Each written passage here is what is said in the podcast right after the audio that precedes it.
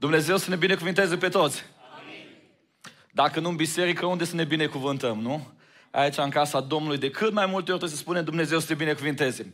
Așa că haideți să ne întoarcem în stânga, în dreapta, la cel de lângă noi să zicem Dumnezeu să te binecuvinteze.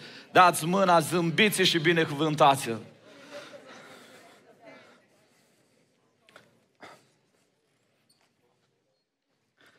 Dacă v-ați zâmbit, v-ați binecuvântat, vă simțiți confortabil, unul în prezența celuilalt și a lui Dumnezeu, e momentul să vă spun titlul predicii din dimineața asta. Titlul mesajului meu din dimineața aceasta este Învingeți gândurile toxice. Învingeți gândurile toxice. Nu știu cum sunteți voi, dar adesea în viață, în fața celor mai importante evenimente, momente din viața mea, îl găsesc pe diavolul acționând asupra minții mele, asupra gândurilor mele și plantând acolo un gând toxic. Dumnezeu îmi creează oportunități în viață. Momente în care să vin să vorbesc despre el în fața unei mulțimi. Momente în care să ajung în fața unui examen în care să promovez și Dumnezeu să-și ia gloria din locul acela. Momentul în care se intru într-un proiect nou pe care Dumnezeu l-a pregătit pentru mine, pentru biserică, așa mai departe. Și stau, mă rog, pentru asta, mă pregătesc, entuziasm, abia apuc să vină momentul acela. Și în fața acelui moment în care ar trebui ca Dumnezeu să-și ia toată gloria, cu tot entuziasmul să mă arunc cât mai puternic, vine diavolul și pune acolo un gând toxic. Oare chiar o să reușești? Oare chiar a vrut Dumnezeu asta pentru tine? Oare te-ai pregătit destul? Nu o să te faci de râs? Ce vor zice ceilalți dacă eșuezi? Și în momentul acela, în care diavolul pune acel gând toxic în mintea mea, transmite o travă în toată ființa mea care mă blochează. Și în momentul în care trebuie să fiu cel mai bun, să dau cel mai mult, să arat tot ceea ce a investit Dumnezeu, tot ceea ce m-am pregătit pentru un moment, pentru momentul acela. Momentul acela des este un moment în care paralizăm și ne blocăm. Ajungem în biserică în momente ca astea. Super fain în momentul de închinare, conexiune cu Dumnezeu. Și la host, în ultimele momente, când începe intro clip, vine acea transpirație rece și vine diavolul și plantează acel gând toxic. Oare o să te asculte sala? Oare o să facă copiii gălăgie în dimineața asta?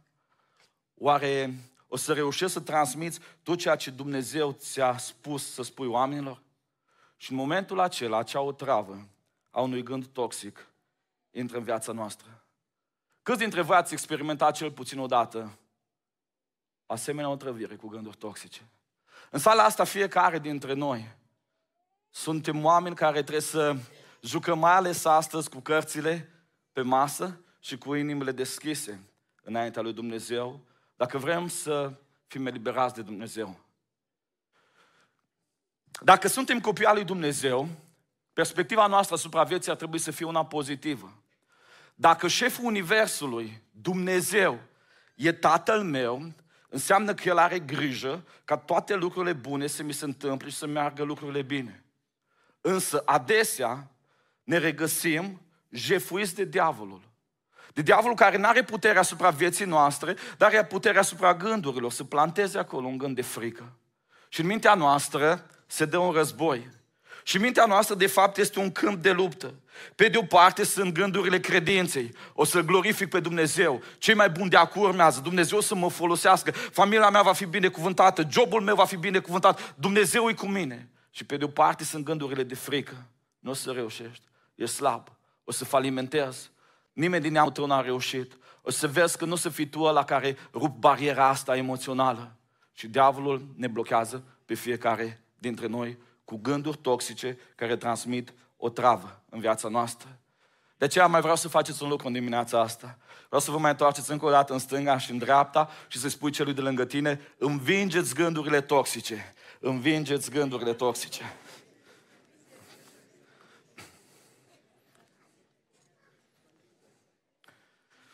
Și dacă n-ați ridicat toți mâna la întrebarea mea cu privire la câți dintre voi aveți experiențe similare mie, Urmează un test pe care aș vrea să-l faceți înaintea lui Dumnezeu în momentele astea.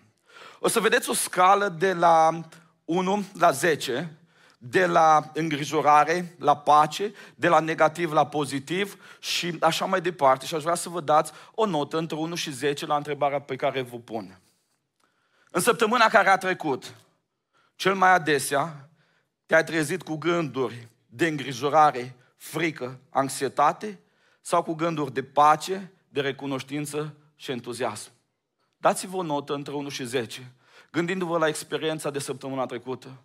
Cel mai adesea v-ați trezit cu gânduri de frică, anxietate, îngrijorare sau liniștiți cu gânduri de pace, recunoștință și entuziasm.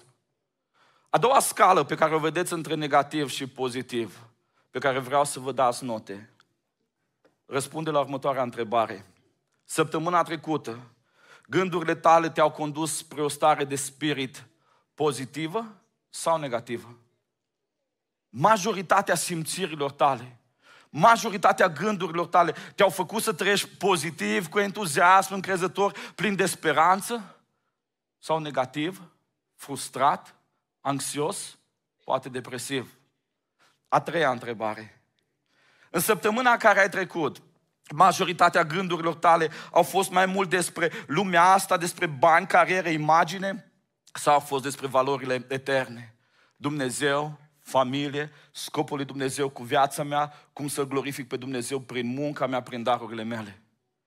Acum aș vrea să faceți o medie, fiecare dintre voi, o medie a notelor și să interpretăm acest test. Dacă media notelor pe care v-ați dat-o este sub 5, înseamnă că diavolul a reușit să planteze în mintea voastră un gând toxic care v-a otrăvit viața și vă ține blocat. Care va fura bucuria de fiecare zi, care va fura perspectiva veșniciei și care va fura entuziasmul. Dacă media notelor voastre este peste 5 în dimineața asta, va trebui să vă rugați pentru oamenii de lângă voi, pe care îi vedeți anxioși, pe care îi vedeți depresivi, pe care îi vedeți apăsați. O să citesc în dimineața asta un text complicat. De ce complicat? Pentru că prezintă biserica în realitatea ei. Noi avem o imagine idealistă despre sfinți, despre biserică, despre comunitățile primului secol. Însă n-au fost cele mai frumoase experiențe în biserica primară. O să citesc astăzi 2 Corinteni, capitolul 10, de la versetul 1 la versetul 5. Însă mai întâi dați-mi voie să vă spun câteva lucruri despre această epistolă. Pavel plantează biserica din Corint în a doua sa călătorie misionară, undeva în jurul anului 55. Rămâne cu biserica din Corint aproximativ 2 ani, apoi pleacă la Efes. El, un bun pastor, un bun plantator de biserici, ține legătura mereu cu biserica din Corint și ai Cloiei, așa cum relatează Biblia, îi aduc rapoarte despre biserica din Corint. Chloe era o femeie de afaceri care avea un business cu țesături și businessul ăsta nu era doar în Corint, era și în Efes și în alte mari orașe ale lumii antice. Astfel că angajații Chloe din Corint, împrășteați în toată lumea, se întâlneau cu Pavel și Pavel vorbea despre biserica plantată în care a investit doi ani de zile. Ai Chloe vin și dau anumite rapoarte grele despre biserica asta despre tot felul de lucruri care se întâmplă acolo. De exemplu, 1 Corinteni vorbește despre o biserică în care la cina Domnului unii erau beți și alții flămânzi. Ei veneau să împărtășească cu trupul și sângele Domnului și din cauza consumului de alcool ajungeau beți în cel mai sacru act al bisericii. 2 Corinteni vorbește despre unul dintre cele mai grave păcate, da, în biserică, cu care ei au ajuns să laude în loc să-l, să-l pedepsească, și anume, un membru al bisericii trăia cu nevasta tatălui său. Un alt păcat de care se lovea biserica din Corint era că oamenii se certau, se scindau între ei în, în, în fracțiuni. Eu sunt al lui Apollo, eu sunt al lui Chifa, eu sunt al lui Pavel, ăia mai spiritual ziceau, eu sunt al lui Isus.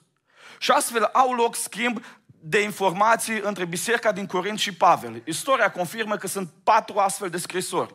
Noi avem pe prima dintre ea 1 Corinteni și doi Corinteni care le avem noi în Biblie este ultima, a patra dintre ele. Ei, în momentul în care Pavel vine patriarhal, ca plantator de biserici, se ia măsuri împotriva acestor lucruri, oamenii ăștia răi din biserică îi aduc niște acuzații cumplite. Spun, ce e Pavel ăsta? Adică el când vine la noi e moale, nu are niciun argument, nu are nicio forță în el, dar când e de parte are gură mare, ne scrie niște epistole tăioase. Ba mai mult zic oamenii ăștia, cine e Pavel ăsta? Adică el vine la noi numai să facă colectă, să ducă darul, zice că le duce pentru alte biserici și de fapt el își caută scopul lui personal. Și cumva Pavel este lovit în toată autoritatea lui apostolică. Și atunci 2 Corinteni, capitolul 10, este un moment în care Pavel se pune și scrie. În contextul acesta, scrie cum acționează el cu gândurile astea toxice. Gânduri de furie, de mânie, de răzbunare, în care el simte că trebuie să ajungă în Corint și ce trebuie să facă ordine acolo. Și ne dă o soluție, ne dă o rețetă și nouă în momentul în care diavolul vine și plantează în mintea noastră gânduri negative, de furie, de răzbunare, cum să acționăm. Așa că în acest context, haideți să citim ce zice 2 Corinteni 10, de la 1 la 5.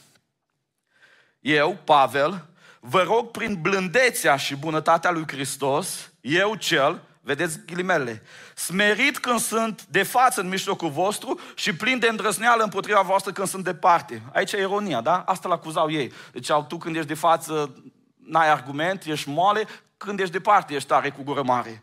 El îl pune în ghilimele, face aici ironie. Vă rog, dar, să nu mă faceți ca atunci când voi fi de față, să alerg cu hotărâre la îndrăzneala aceea pe care am de gând să o trebuințez împotriva unora care își închipuie că noi suntem mânați de firea pământească. El zice, aveți grijă ce faceți cu mine, să nu înceapă îndrăzneala aia din mine. Cu alte cuvinte, să se manifeste. Cu alte cuvinte, aduceți-vă aminte ce-o pățit Anania și Safira, când l-au enervat pe Petru și la cuvântul lui au căzut morți. Zice, vă rog, dar să nu mă faceți, ca vă avertizez, să nu mă faceți că atunci când voi fi de față, să alerg cu hotărâre la îndrăsneală, aceea pe care am de gând să o întrebuințez împotriva unora care își închipuie că noi, că noi suntem mânați de firea pământească. Și cum vine versetul 3.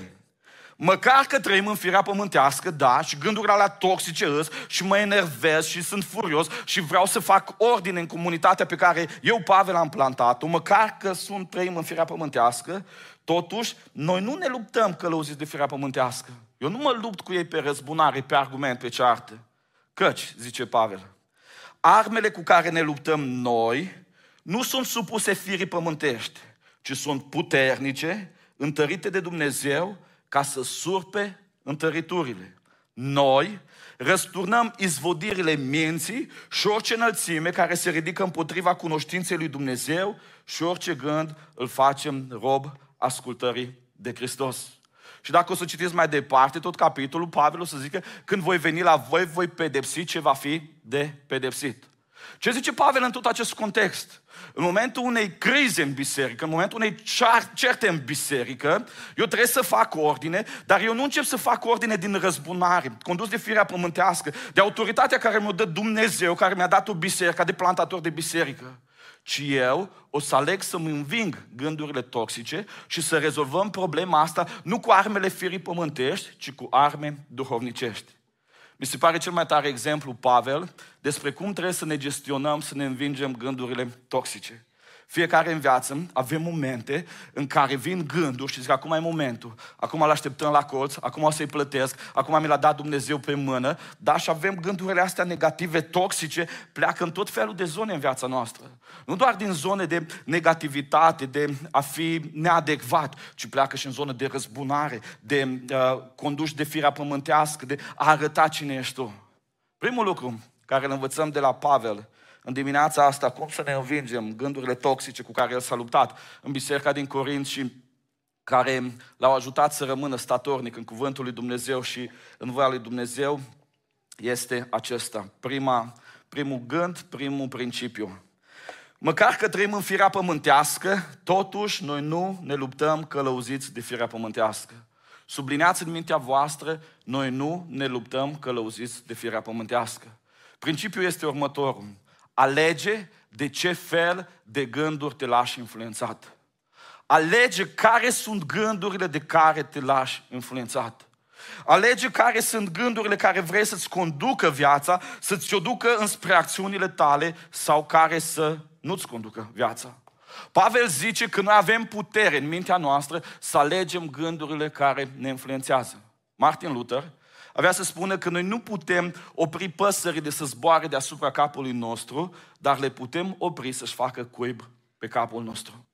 Gânduri ne vin fiecare dintre noi. Gânduri toxice, gânduri puse de diavolul, gânduri de frică, gânduri de îngrijorare, gânduri de răzbunare, gânduri de inadecvare, gânduri care ne blochează viața sau care ne duc spre păcat.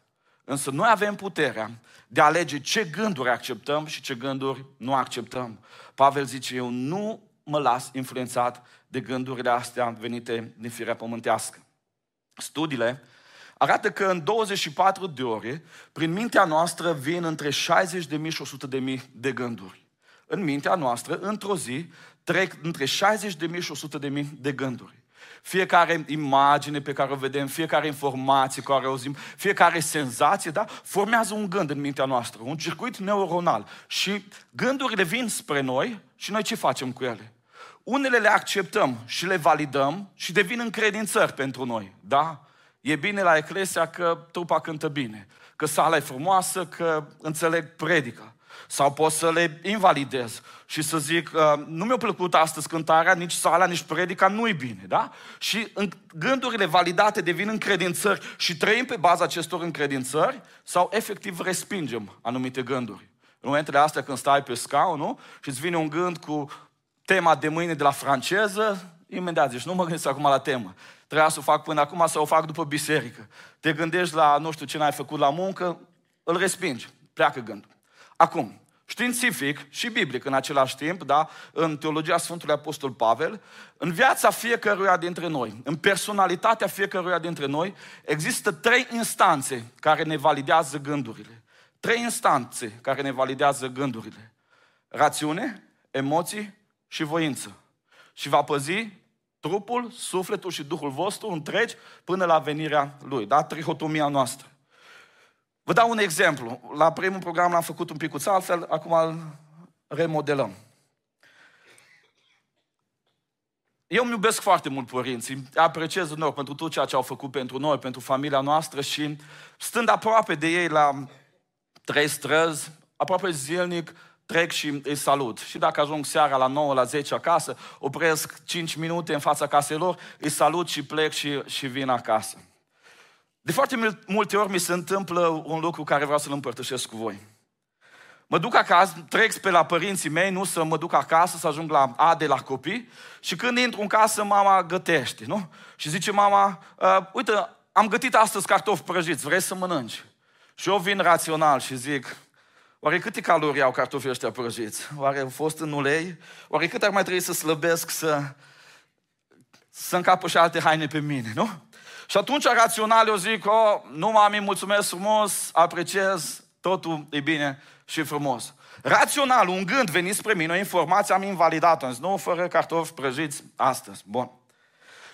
Vin peste o săptămână, și acum ajung mai repede de la lucru, de la ce fac eu și găsesc pe tati și pe mami la masă și îmi deschid și zic, uite, chiar acum mâncăm, hai te rog, stai cu noi. Și tata e de ăsta insistent, adică când el e la masă trebuie să mănânci cu el, n-ai, n-ai variante. Și cartofii prăjiți acolo, nu? Și cartofi. Și rațional eu zic, bă, nu, calorii, haine, toate cele. Dar pentru că iubesc mult, cum să nu-i fac bucurie la tatăl și la mami. Și mă pun și emoțional, nu? Validez ceea ce am invalidat rațional. Și mă pun și mănânc cu ei și stau la masă și zic, dă-le în col de calorii, acum se la vin. Vin într-un alt context. Am fost de dimineață de la 8 la școală, am venit, am plecat, toate alea. Nici n-apuc să mănânc toată ziua frânt, nu? Intru, intru în casă, în curte și când mă duc să-i salut, așa un miros de cartofi prăjiți, nu? Eu știu așa rațiunea, bă, nu e bine să mănânci. A de persoană pe care o iubesc acasă zice, bă, te trebuie să slăbim, acum nu ai grijă ce faci. Dar cumva voința mea, nu? Ispita aia de mirosul ăla și foamea mea zice, dă-le încolo, acum trec peste toate, mă iartă și nevasta și kilogramele. Și ne punem să mâncăm. Deci astea sunt instituțiile cu care lucrăm noi atunci când validăm un gând. Ce am încercat să vă demonstrez e că fiecare din aceste instituții nu sunt demne de adevăr. Nu dețin adevărul absolut. Ne putem manipula rațiunea prin emoții, ne putem manipula emoțiile prin voință și până la urmă niciuna nu are o instanță absolută. Și atunci stăm în fața anumitor gânduri și zic, ok, cum să validez sau să invalidez acest gând? Auziți ce zice Biblia despre instituțiile noastre interioare de a valida sau invalida un gând? Ieremia 17 cu 9. Inima este nespus de înșelătoare și deznădăjduit de rea. Adică eu nu pot să am încredere în puterea mea de a valida sau invalida un gând. Că raționalul mă manipulează emoțional și emoționalul mă manipulează pe voință. Nu vedeți cum se vând astăzi lucrurile. Tu știi rațional că mașina aia pe care vrei să ți-o cumperi sau mașina aia de spălat sau nu știu ce, nu-i bună, dar spune acolo un om frumos lângă ea, spune niște, o narațiune frumoasă în spate și te-a manipulat emoțional și tot ai cumpărat-o. Și atunci ce avem de făcut? Atunci va trebui să căutăm un standard extern nouă care să ne valideze gândurile noastre care să-mi spună că astea sunt toxice și că trebuie să le resping și că astea sunt de la Dumnezeu și că trebuie să le accept. Că ele vin spre noi. Ele nu stau 60, 100 de mii în fiecare zi, avem de lucru. Cum validăm sau invalidăm? Haideți să vedeți ce zice Biblia. Filipeni, capitolul 4, 7 și 8. Și pacea lui Dumnezeu, care întrece orice pricepere, vă va păzi inimile și gândurile în Hristos Iisus. Sublineați pace, păzi gândurile.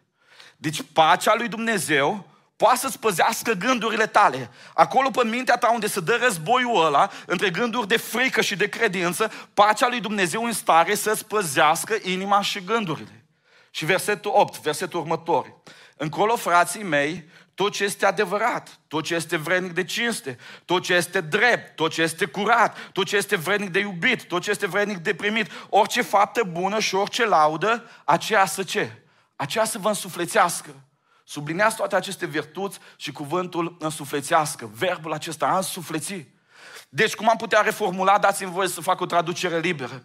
Dacă vrei ca pacea lui Dumnezeu să-ți păzească gândurile, lasă-te însuflețit de adevăr, cinste, dreptate, curăție, vrednicie, de a fi iubit, vrednic de a fi primit, faptă bună și laudă. Dacă vrei ca pacea lui Dumnezeu, ca în momentul în care în mintea ta să dau bătălii, da, să-ți păzească mintea și să nu fii blocat, să nu fii intoxicat cu o travă diavolului, va trebui să lași tot ce vrenic de iubit, de crezut adevăr, ca să-ți însuflețească inima. Neuroștiința vine și validează ceea ce v-am spus eu până acum. Neuroștiința vorbește despre o capacitate a creierului de a se comporta în funcție de experiențele vieții. Și, haideți să dăm definiția științifică. Neuroplasticitatea, zice această definiție, este capacitatea creierului de a forma noi conexiuni, trasee și rețele neuronale în funcție de experiențele și comportamentele noastre zilnice. Creierul nostru are capacitatea de a forma rețele, conexiuni, trasee neuronale în funcție de informația care vine spre noi, în funcție de experiența pozitivă sau negativă care vine în viața noastră. Cu alte cuvinte, tot ceea ce faci într-o zi lasă o amprentă asupra creierului tău și îl modelează. Tot ceea ce faci într-o zi lasă amprentă asupra creierului tău și modelează creierul. Cum te vei simți în acea zi? De fapt, tu de astăzi ești suma experiențelor tale care au modelat creierul tău. Când te uiți la televizor, când te uiți pe social media, când asculți muzică, când vorbești cu prietenii, când te ceri sau când ești recunoscător, când ești mulțumit, fiecare experiență creează un circuit neuronal și te face să trăiești ceva acolo, să simți ceva. Lasă o amprentă pe creierul tău. Acum povestea merge mai departe. Dacă asculți aceeași muzică în fiecare zi, dacă urmărești același tip de știri în fiecare zi, dacă vine același tip de, același tip de informație spre tine în fiecare zi, acel circuit neuronal se bătătorește, se întărește și el devine ca și o cărare bătătorită. Haideți să vedeți lucrul ăsta. Mintea noastră știe că trebuie să meargă pe trotuarul acela asfaltat. Dar la un moment dat, o experiență ne-a făcut să luăm decizia să creăm un circuit neuronal, o experiență de frică, de teamă. Am auzit la știri că uh, războiul cu, între Rusia și Ucraina o să vină și în România. Și în momentul ăla, dintr-o dată, am trăit un sentiment de frică, s-a creat un circuit neuronal. Mâine mă duc și dau pe, pe Google și scriu totul despre război. Și încă o dată trec pe acolo, și încă o dată, și încă o dată. Și s-a bătătorit o cale din aceea. În momentul când sunt pus în fața unei știri, unei vești proaste, mintea mea va refuza să meargă pe asfalt și să zică, bă, dar nu se poate, e irațional, ăștia și-au, și consumat resursele, noi suntem în NATO acum, nu să înceapă încă un război, așa mai departe, toate alea. Și va merge spre scurtătura aceea. Se întâmplă în viața foarte, a foarte multor oameni. Au o experiență negativă cu o categorie de oameni și după aceea, la fiecare experiență, pun acel blam pe toți oamenii. Nu? Te-a înșelat un bărbat. Toți bărbații sunt măgari, toți bărbații înșală. Te-a mințit o femeie, toate femeile înșală. Ai avut o experiență proastă cu un pocăit, toți pocăiții sunt la fel. De ce? S-a bătătorit o cale în zona, în zona asta. Dăm voie să te întreb în dimineața asta. Realizezi că alegând informația pe care o consumi, tu de fapt alegi gândurile care îți modelează viața?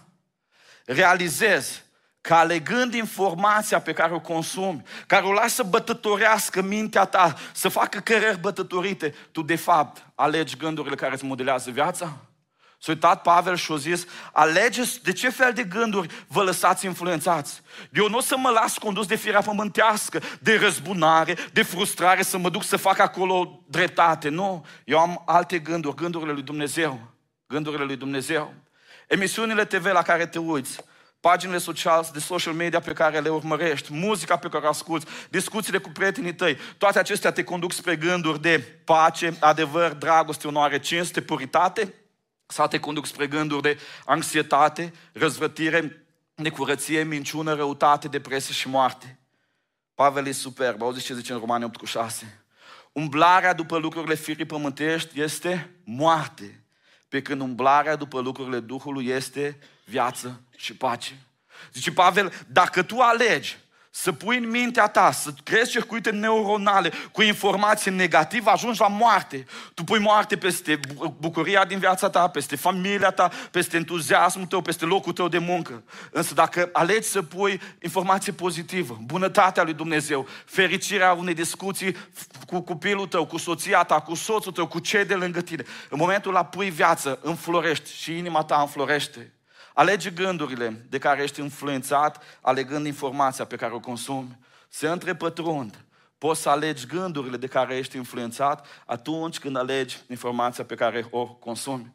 El zice, nu mă las influențat, deși trăiesc în firea pământească, deși trăiesc într-o lume în care la știri aud numai despre războaie, despre moarte, despre cutremure, despre toate lucrurile, deși știrile negative se propagă cel mai repede, deși toată lumea vrea să-mi spună cât de rea e biserica, cât de răi sunt oamenii, ce-o păți cu oamenii, eu nu. Eu aleg informația pozitivă. Eu aleg ce zice Dumnezeu, ce vrea Dumnezeu, ceea ce e vrednic de iubit, ceea ce e vrednic de admirat, de onorat și de cinstit. Al doilea pas pe care el ne spune să-l facem, îl găsim în 2 Corinteni 10 cu 4. Căci armele cu care ne luptăm noi nu sunt supuse firii pământești, ci sunt puternice, întărite de Dumnezeu, ca să surpe întăriturile. Ca să surpe întăriturile. În lumea antică, fiecare cetate avea o fortăreață sau o întăritură, fiecare cetate mare. În întăritura asta, în fortăreața asta, erau ținuți captivi prizonieri. Când împărații se luptau între ei, luau prizonieri, câteodată luau prizonieri împăratul sau din casa împărătească și duceau și țineau în întăritura asta. Era cel mai păzit, cel mai puternic loc, această fortăreață. Ce ne spune Pavel aici că trebuie să facem cu întăriturile, cu fortărețele astea? Identifică cea mai mare întăritură din mintea ta întăritură în care diavolul te ține blocat. Identifică cea mai mare întăritură din mintea ta, întăritură în care diavolul te ține blocat. Întăritura e acea minciuna diavolului pe care tu ai acceptat-o la nivelul minții tale și prin care diavolul te ține captiv. Întăritura e acea minciuna diavolului care a venit spre tine, tu ai acceptat-o și cu asta te-a prins captiv, captiv în acea fortăreață. Nu o să reușești niciodată. Nu ești bun de nimic. Toți oamenii își caută interesul. Ești la fel ca maică ta, ca taică tu. Mai devreme sau mai târziu să te îmbolnăvești de cancer, că așa a fost și maică ta, așa a fost și taică tu. Niciodată nu o să te căsătorești, nici Dumnezeu nu te mai iartă. Trecutul tău stă tot timpul în spatele tău și nu se poți face nimic. Și, Doamne, cât de mulți oameni trăiesc în întăriturile acestor gânduri toxice pe care diavolul le-a plantat în mintea lor.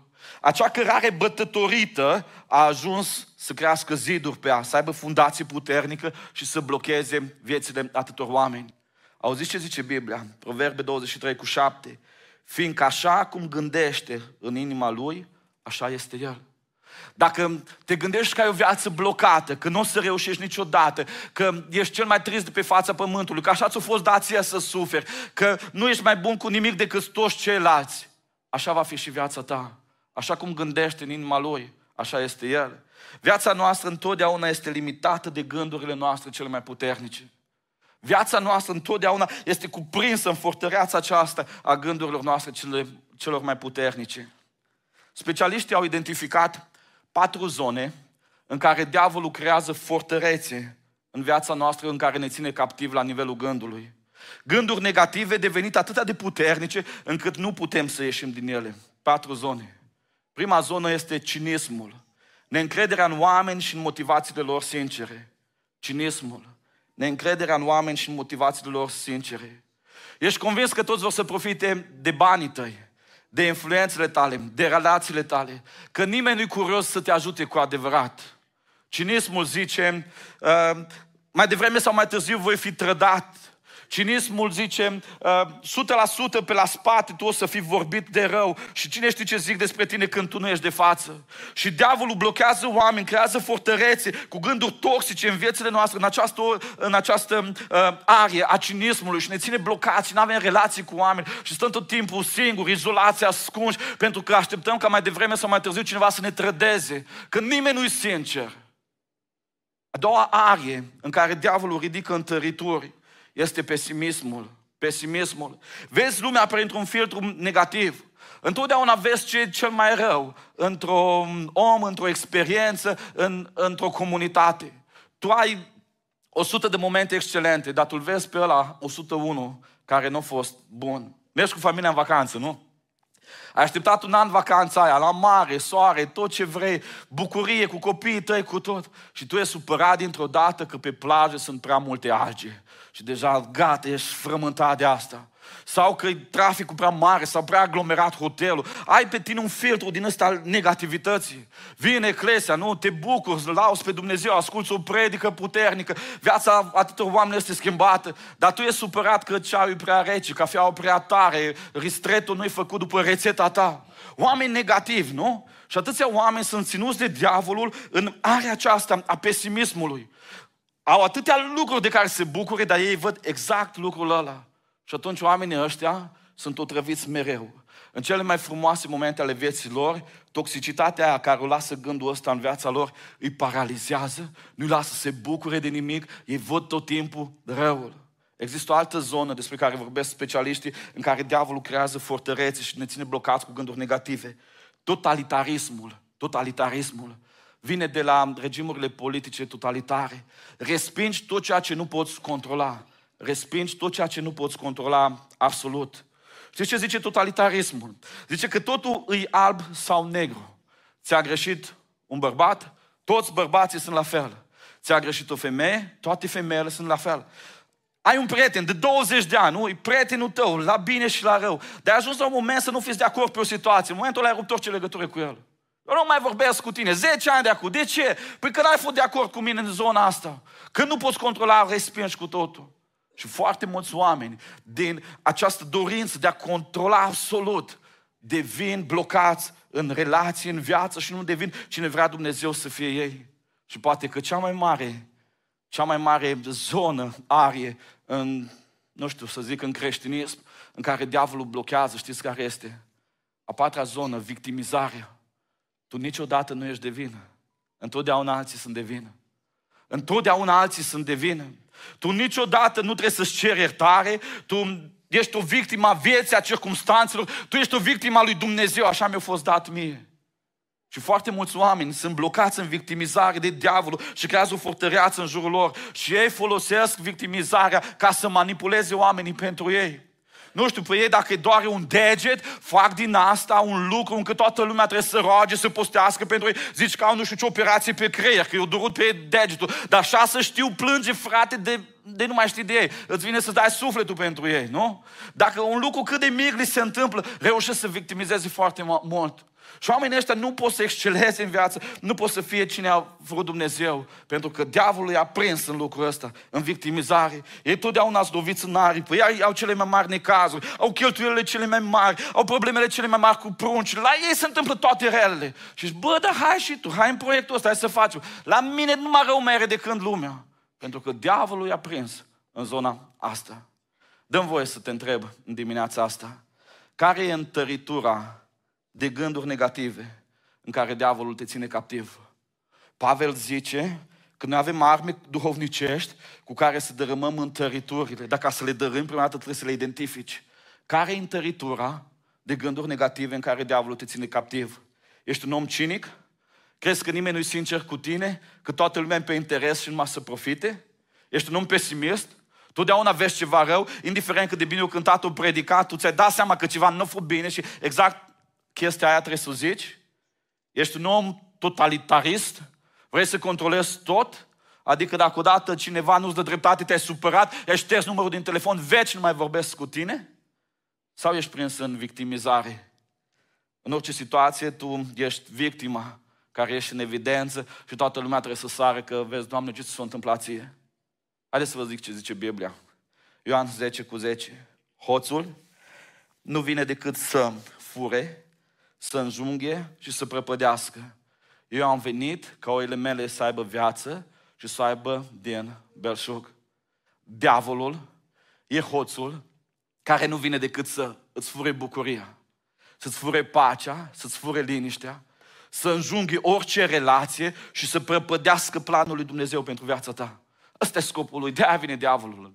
În schimb, Iisus a venit ca noi să avem viață și să avem viață din belșug. Diavolul vine și să ne prindă captivi în gânduri, în fortărețe a gândurilor negative, în locuri unde ne prinde la colț și poate să ne înjunghe, să ne prăpădească, să ne fure. Iisus vine și zice, eu vă dau libertate. Eu vreau să aveți o viață din belșug, o viață abundentă. Eu vreau să excelați și în momentele alea în care trebuie să fiți cei mai buni, în momentele alea să fiți cei mai buni. În momentele alea în care vă deschid oportunități să mă glorificați prin cine sunteți voi, să excelați acolo, nu să rămâneți blocați de o travă a diavolului care vă paralizează cu gânduri negative. Facem al treilea pas. Și dacă până acum ne-am făcut o radiografie interioară, și ne-am dat seama că avem nevoie de eliberare de gânduri toxice în viața noastră și ne-am dat seama că e important de ce gânduri alegem să ne lăsăm influențați. Dacă în punctul 2 am identificat zona unde diavolul a ridicat fortăreața și unde ne ține captivi, în punctul al treilea venim cu soluția lui Dumnezeu. Versetul 5. Gândiți-vă la context, da? Să vină la ei ca Petru, să cadă ăștia morți să execute Pavel. Putea să facă asta, a făcut-o Petru cu Anania și Safira. Însă au zis ce zice Petru. Noi răsturnăm izvodirile minții și orice înălțime care se ridică împotriva cunoștinței lui Dumnezeu și orice gând îl facem rob ascultării de Hristos. Știți ce zice Pavel aici? Pavel zice că va trebui să înlocuim minciuna diavolului cu adevărul lui Hristos. Înlocuiește minciuna diavolului cu adevărul lui Hristos. Majoritatea oamenilor trăiesc în minciuna diavolului. Și diavolul i-a mințit poate prin părinți. Când au fost mici și le-a spus tu nu ești așa deștept ca frate tu. Tu nu ești așa frumos ca el. Întotdeauna el a avut note mai bune la școală. Și a fost minciuna diavolului care te-a blocat și te-ai dus la tablă să răspunzi. Și în momentul ăla te-a paralizat gândul ăla, că ți-a zis mai cât că tu niciodată nu o să fie. Poate ți un profesor la școală. Tu vrei să termini școala asta. Tu crezi că și-au să intri în licență sau la BAC. Și ajungi la BAC în momentul ăla. Și minciuna aia te, te paralizează. Ea nu are niciun fundament în realitate, că tu ai învățat, tu ți-ai făcut treaba, dar te blochează. prin diferite forme, poate că diavolul ți-a zis tu niciodată nu o să fii fericit, nimănui nu-i pasă de tine, pe tine lumea te urăște, niciodată nu să te căsătorești, nici Dumnezeu nu te mai iartă, n-ai cum să scapi de toate astea. Zice Pavel, astea sunt minciunile diavolului. Noi nu trăim după ele. Noi trebuie să căutăm adevărul lui Hristos. Ioan 8 cu 32. Veți cunoaște adevărul și adevărul vă va face liberi, liber, slobos. Adevărul va face liberi. Care e adevărul lui Dumnezeu cu privire la gândurile noastre? 1. Gândurile sunt puternice și ne modelează viața. Biblia afirmă clar că gândurile sunt puternice și ne modelează viața. Proverbe 23 cu 7. Fiindcă așa cum gândește în inima lui, așa este el. În cultura iudaică, inima are de-a face și cu gândirea, da? Proverbe 4 cu 23. Păzește-ți inima mai mult decât orice, căci din ea este izvoarele vieții. Luca 6 cu 45. Omul bun scoate lucruri bune din visteria bună a inimii lui, iar omul rău scoate lucruri rele din visteria rea a inimii lui. Căci din prisosul inimii vorbește gura, gura vorbește din ce gândești, din ce ai tu aici. Isaia 55 cu 7. Să se lase cel rău de calea lui și omul nelegiuit să lase de gândurile lui. Să se întoarcă la Dumnezeu care va avea milă de el, la Dumnezeu nostru care nu obosește iertând. Gândurile sunt puternice și ne influențează viața. Ceea ce gândim influențează ceea ce simțim. Ceea ce simțim ne influențează deciziile și deciziile ne influențează acțiunile.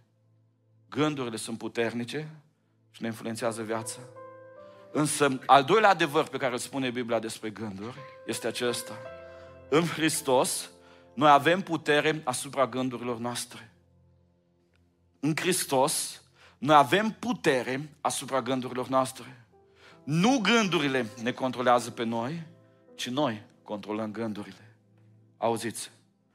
Noi răsturnăm izvodirile minții și orice înălțime care se ridică împotriva cunoștinței lui Dumnezeu.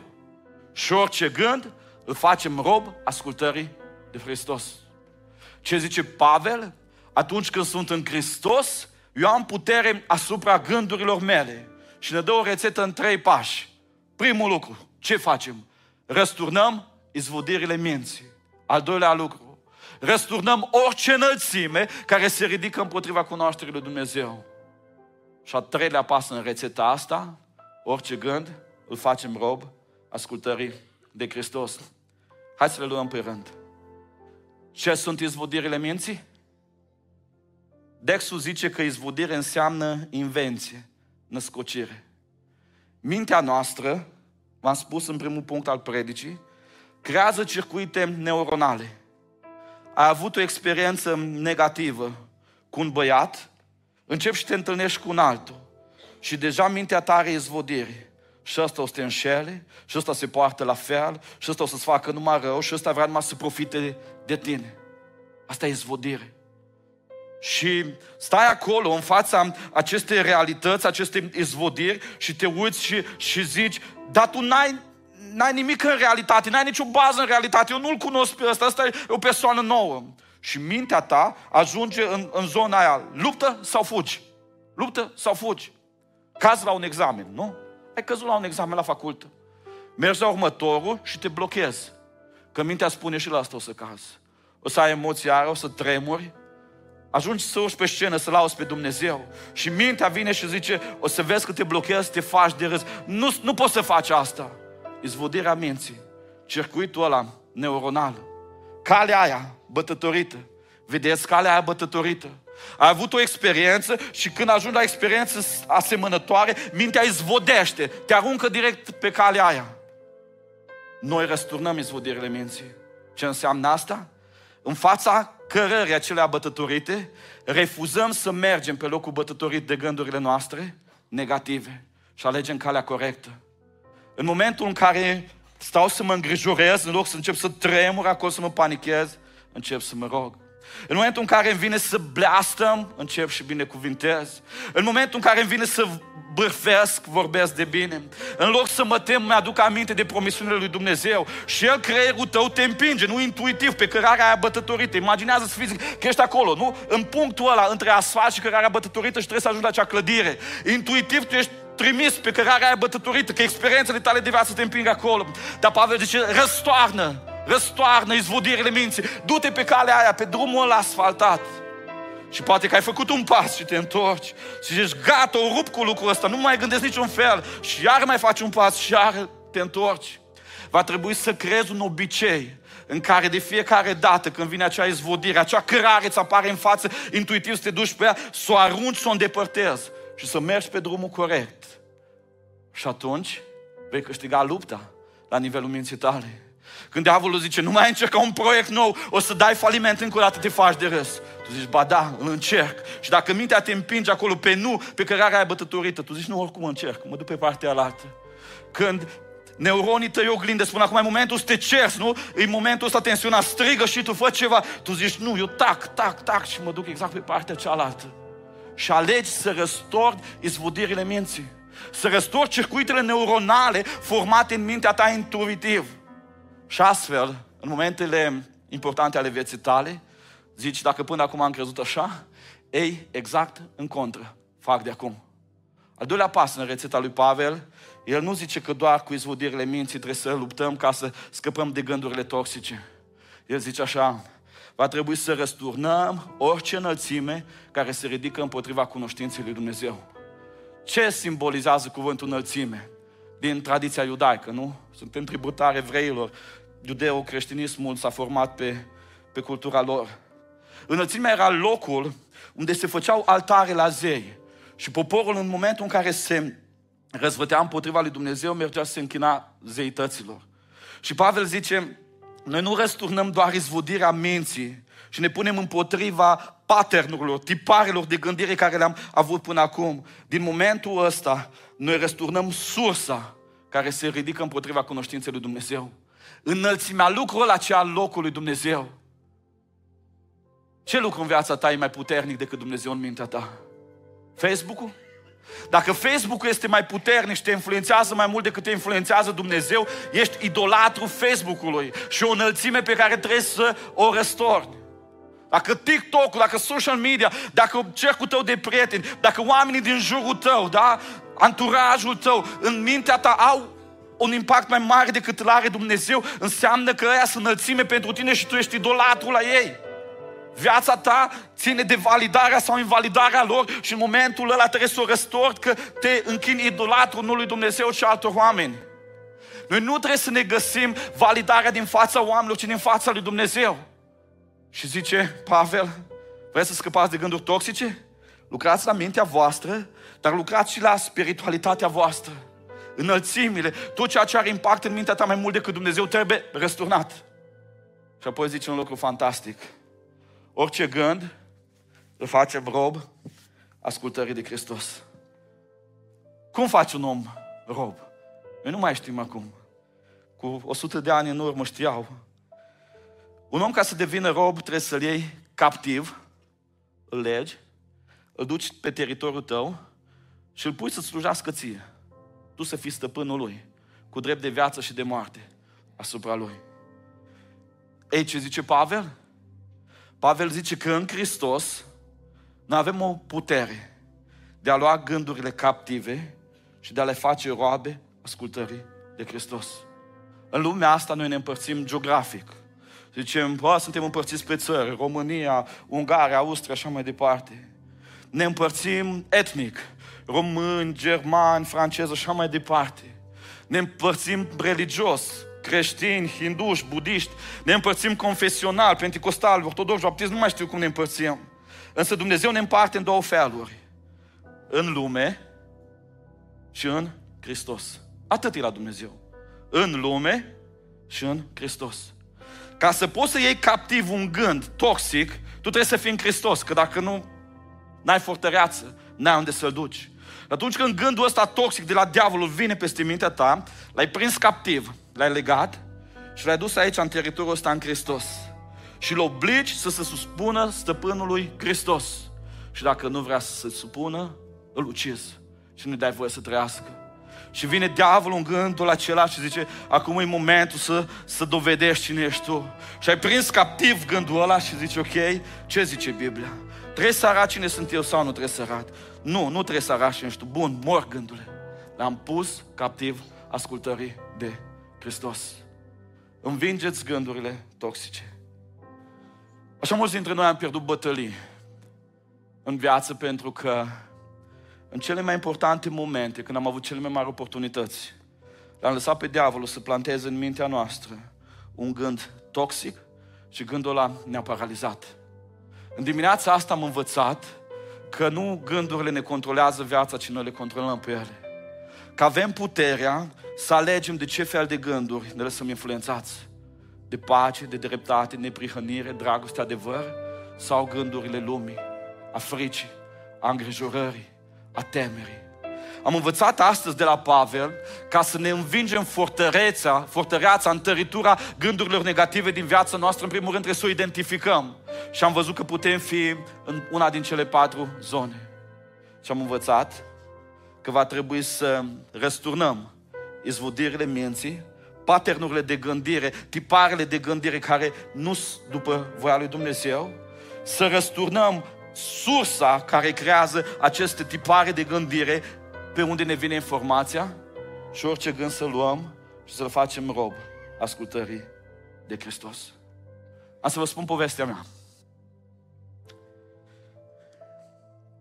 Diavolul a făcut o fortăreață foarte mare în viața mea prin sentimentul că nu sunt de ajuns. Din cauza defectului meu de vorbire, a răului pe care nu pot să-l pronunț foarte bine, la 16-17 ani, diavolul a reușit să mă blocheze în zona asta. Am refuzat să vorbesc în fața cercurilor largi de oameni. Vorbeam numai între familie, cei apropiați. Am fost atât de complexat de toate momentele alea în care copil fiind oameni au râs de mine, colegii la școală, așa mai departe încât am ajuns la 17-18 ani să-mi formez un vocabular în care nu puneam accentul pe litera R.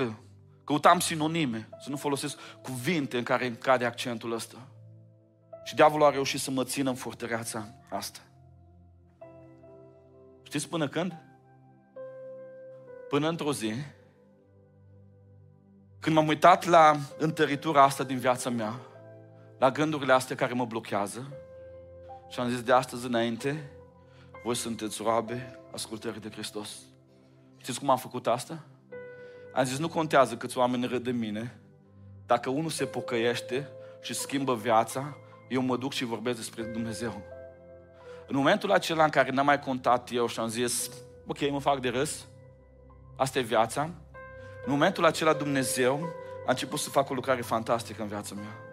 Pentru că orice gând de rușine, de intimidare, de blocaj, îl luam și îl puneam aici pe principiul lui Dumnezeu. Nu-i despre imaginea mea, nu-i despre cât de bine vorbesc, e despre El. Dumnezeu a luat această întăritură din viața mea, a distrus-o și a făcut o binecuvântare mare din ea. Am stat înaintea lui Dumnezeu și m-am gândit cum, cum o transformat El lucrurile astea în viața mea.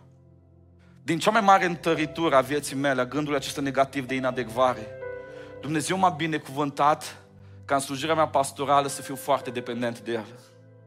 Nu mi-a dispărut rău, dar eu știu foarte bine că la fiecare predică, vorbire publică, sunt total dependent de Dumnezeu. Am multe ore de rugăciune, zile de post, pentru că eu nu sunt un predicator ușor de ascultat.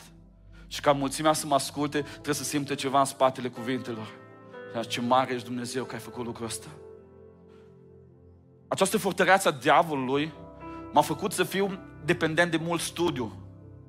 Îmi dau seama că nu sunt ușor de ascultat și totdeauna trebuie să livrez content mult. Și îmi dau seama că nu sunt povestitor care să vă zic baliverne să mă ascultați. Că dacă nu livrez, oamenii nu mă ascultă. Și am văzut cât de binecuvântat sunt în zona asta. Și mi-am dat seama de un lucru care l-am experimentat săptămâna asta. Dumnezeu are cum mi-a făcut și, să zic, un brand personal. Eram cu mașina la spălat și vorbeam cu băiatul de acolo și îmi zice un domn care trece, nu vă supărați, sunteți o titipei? M-a auzit că îi ziceam, bă, la că vin după mașină, după oră, nu știu ce.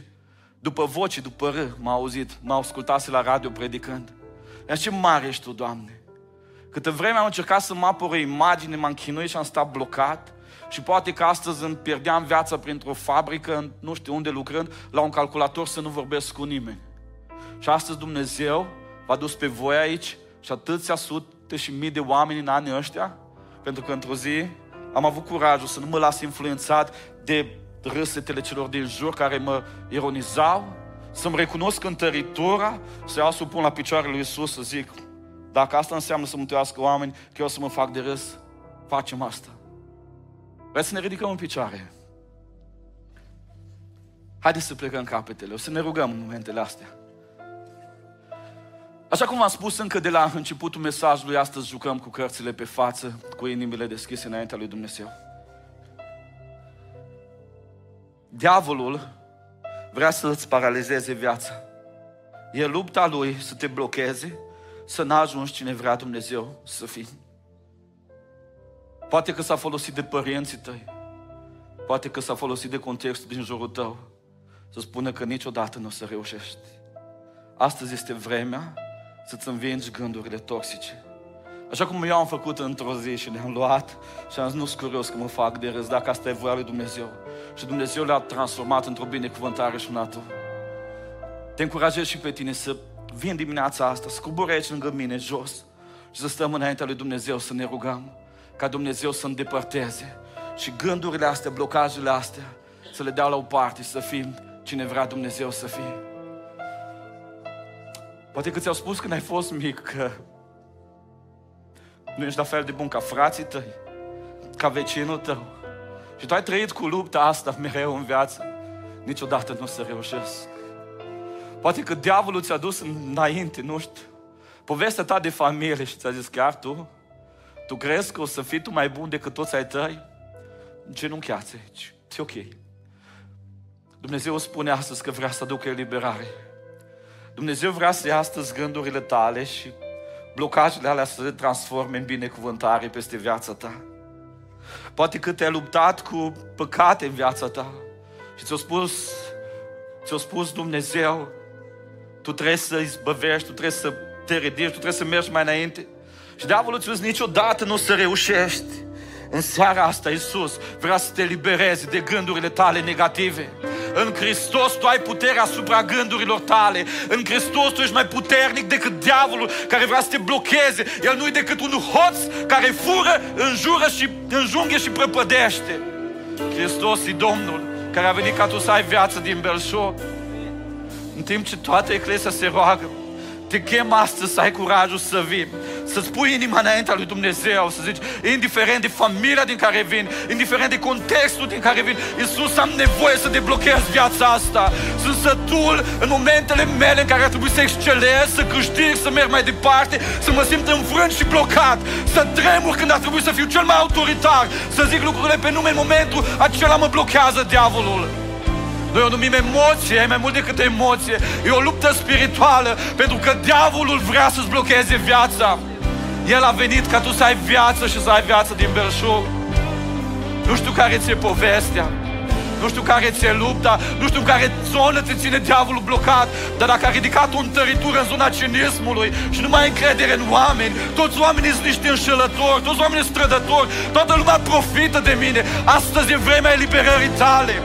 Dacă nu mai ai bucurie și Dumnezeu îți creează-te contexte, să te bucuri, să te bucuri de familie, de biserică, de viață și tu tot timpul vezi bucata aia neagră, partea aia blestemată, e vremea să cadă de peste tine fortăreața aceea diavolului.